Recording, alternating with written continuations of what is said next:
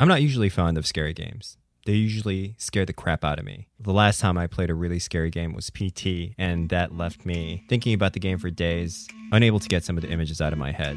But I decided to do another thing. I decided to try another game, this time Resident Evil, and see what it took to actually play the first hour of the game. And that's what this show is going to be about.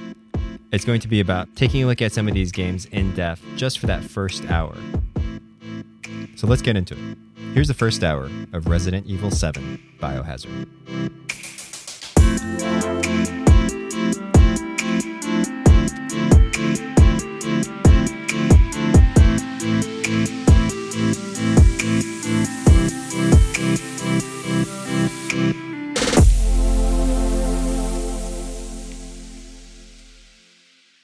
You're set into the game in what looks like a home video of someone talking to you, and then someone you might care about. Just wanted to send a quick hello and I love you. Oh, good news. I'm going to be coming home soon. Yay! One of the first things I noticed is how the animation of the face is completely unnatural and a bit grotesque. This could be the part of the creative direction to make everything a bit grotesque, but I decided to put down my defenses and go along with it. This is someone I care about. Oh, I gotta get back to work. I love you, Ethan. I miss you so much. I'm sending tons of kisses.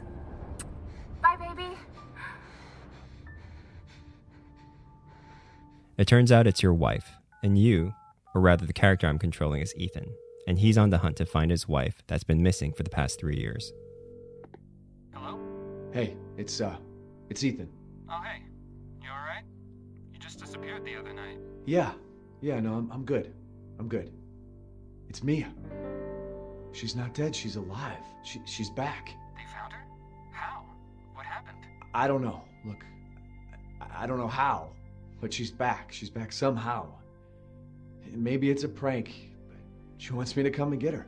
Where is she? Dulvey. Dulvey, Louisiana. You arrive in Dulvey, Louisiana, a fairly realistic name of a small town in the middle of I America, have to find and start walking on a country road next to a marsh towards what looks like an abandoned house.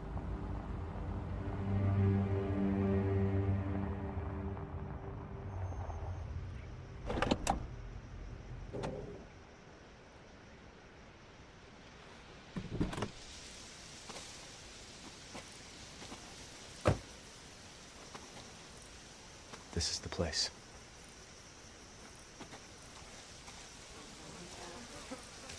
The lack of a HUD here really made the experience. As you're playing the game, there really isn't anything that's shown that displays your health or how much bullets you have or which items you're carrying in your inventory. Those are all sort of hidden away. You simply see what the character is seeing. Except for the indicators, which tell you which objects are interactable. But I almost wish that these indicators weren't visible throughout the entire game. But I imagine that that would probably make the game extremely time consuming to an avid gamer who would most likely check every single thing, or a little bit too difficult for people who's never experienced a game like this before.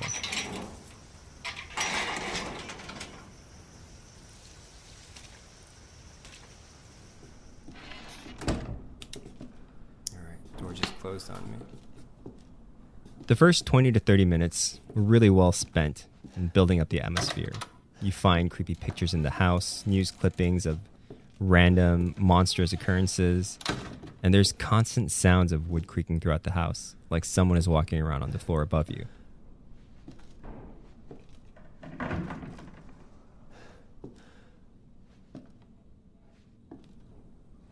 Also, the grittiness and the filth of the house has just really got to me. Oh my god, that's disgusting. Cockroaches ah, all over. Fuck! Alright. Is there any way that I can actually close that back? Because that is so gross.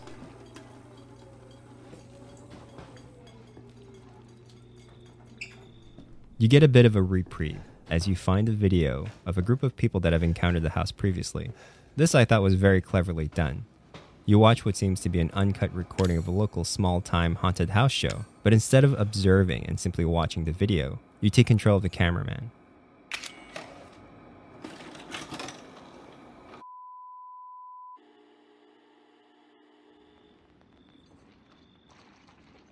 Boo. Where did you find this guy? Give me a break, Pete. Hey, I only work with professionals.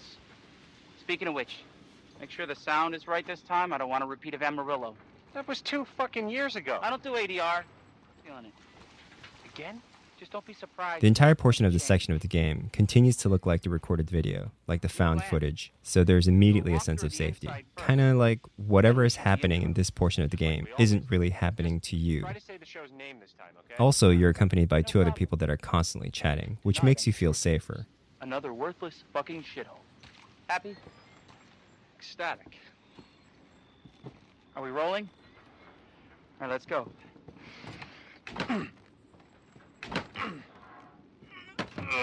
Get out of the way. It's locked. After you. But the feeling of safety doesn't last long. Why are we in hell this time? Andre, what do you think? Andre? Andre! Andre! Clancy, you see where Andre went? What the fuck was that? Did you hear that?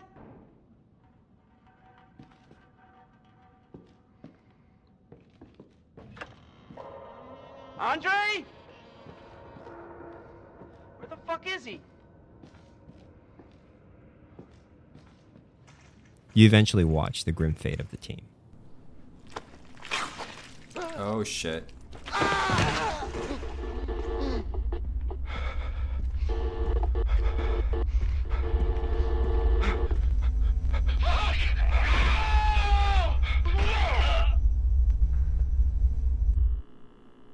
The video you just watched also cleverly indicates a secret passage that people opened up right before they got killed, so of course, this is what you have to do.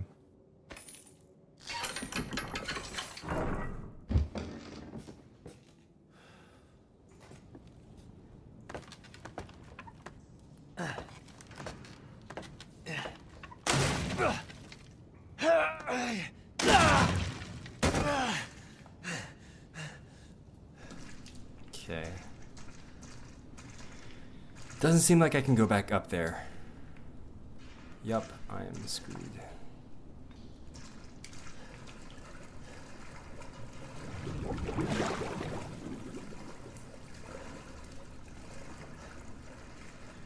Yep, treading in water, what looks like shit water, is hella creepy. Dead body. Fucking hell. To my surprise, this is where you find Mia. Mia. Oh, thank God I found you. It's me. It's Ethan. Ethan? Ethan? Are you alright? You shouldn't be here. What do you mean? You contacted me. No, no, I wouldn't. Did I? But of course, something is wrong. Did anyone see you? Did he see you? Hey, who else is here? What the hell's going on? Daddy's coming. We need to go. Daddy? We need to go now!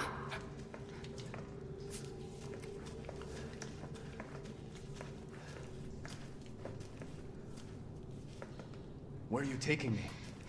Someplace safe. Are you gonna tell me what's going on?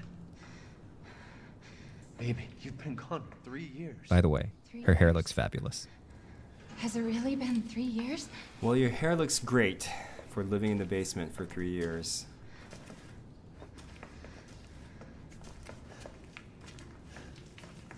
Mia, we have to talk. That message you sent me. Not me. That wasn't me. But you did. I didn't. Okay, fine. Just tell me what's going on. I'm telling you everything that I know. One thing leads to another, and you're at a point where you're fighting Mia, and something is seriously wrong. Alright, here it is. Is that Mia? You can tell it's Mia, but it seems something has taken over.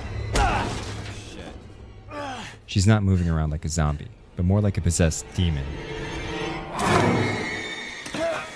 And she's flailing at you with a knife.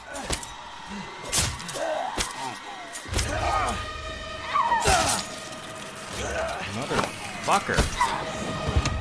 Holy shit. Yeah. Wait. Wait! God. You finally get an opportunity to fight back, but the fight ends in a pretty rough way. Come on. Get it out. Get it out. You lose your hand, and Mia gets away from you. Oh my god.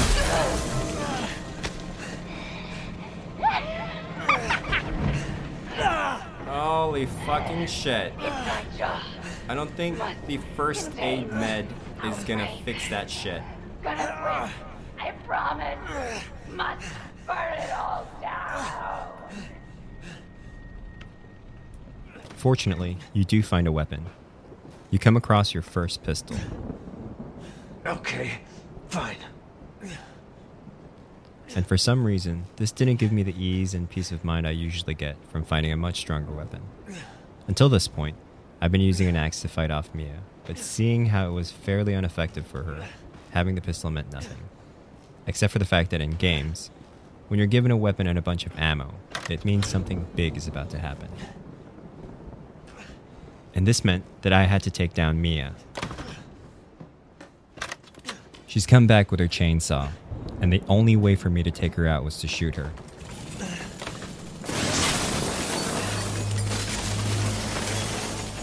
This, by the way, took me three tries.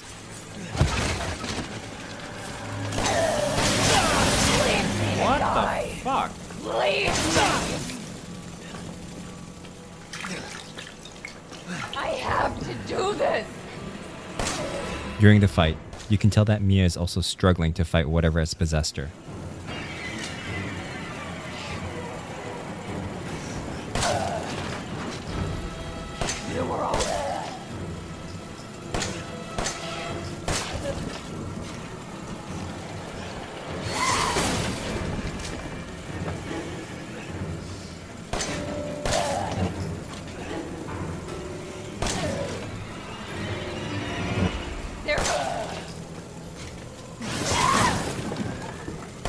I ultimately take her down by shooting her in the face, but I get a sense that she isn't completely dead, and this will not be the last time that I see her.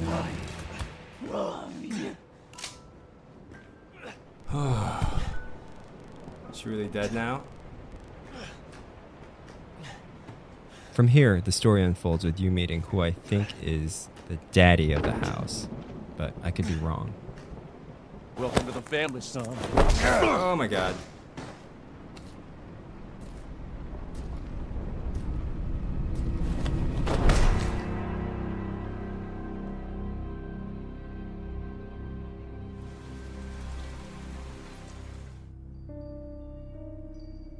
As you wake up, you're greeted with what is part of the family the actual people that inhabit the house. Where? Where am I? What the hell? Rise and shine, sleepyhead. It's The scene is right out of The Hills Have Eyes and Texas Chainsaw Massacre. You're sat on the dinner table across from the grotesque looking family with what looks like a plate of entrails served in front of you, which, of course, the family tries to feed you.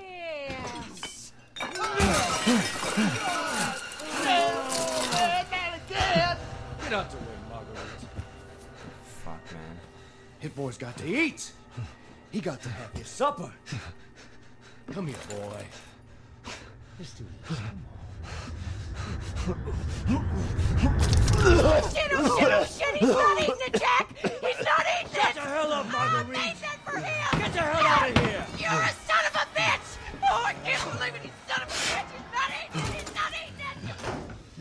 After the cutscene, you're free to look around the house, but you quickly realize that Daddy is now roaming the house looking for you.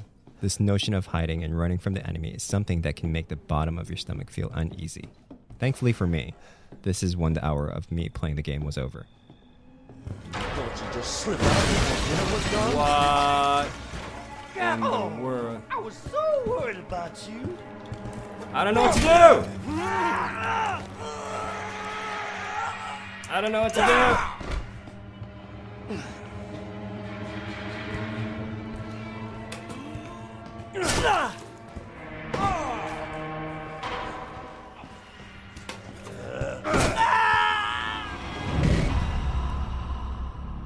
Holy shit, I have no idea what to do. Final thoughts. I'm not going to get too deep into the history of Resident Evil games and which elements this game actually took a lot of other game elements from. There are far better podcasts and written posts that can inform you on those subjects, so I'll stick to my experience of this first hour just as itself. The game made me feel helpless and weak, but in the best way possible. From my experience, it's been a while since a Resident Evil game has made me feel this way. It looks like they've really focused on the visceral feel of the game by effectively playing with sounds, setting, and music, and getting rid of the visual complications that would normally get in the way of you clearly experiencing it. The beats and pacing of the story actually kept me having me move forward without too much dread. Normally, I get a bit too scared by these kind of games and try to find a way to stop playing, but there was just enough intrigue, discovery, and especially the moment with the lost footage crew that had me going forward. The cutscenes also had great little points of foreshadowing of the story ahead. For example, during the fight, Ethan's hand was chopped off, but by the end of my session, it had been reattached by this daddy person with a clever Apple Watch type device strapped on indicating my health. This to me tells me that there's a scientific slant to this game, which it'll probably take, uh, which is pretty common in the Resident Evil series. I also predict an underground lab where science experiments have been taking place under the Umbrella Corp, which is a constant theme of the Resident Evil series, so that's something to look forward to. On average, this game is said to take about 10 hours to complete, which for me is a sweet spot for a story based game. I was also quite amazed at how much of the story unfolded just within the hour. So I'll most likely get back to it so I can find out what happens to our hero Ethan.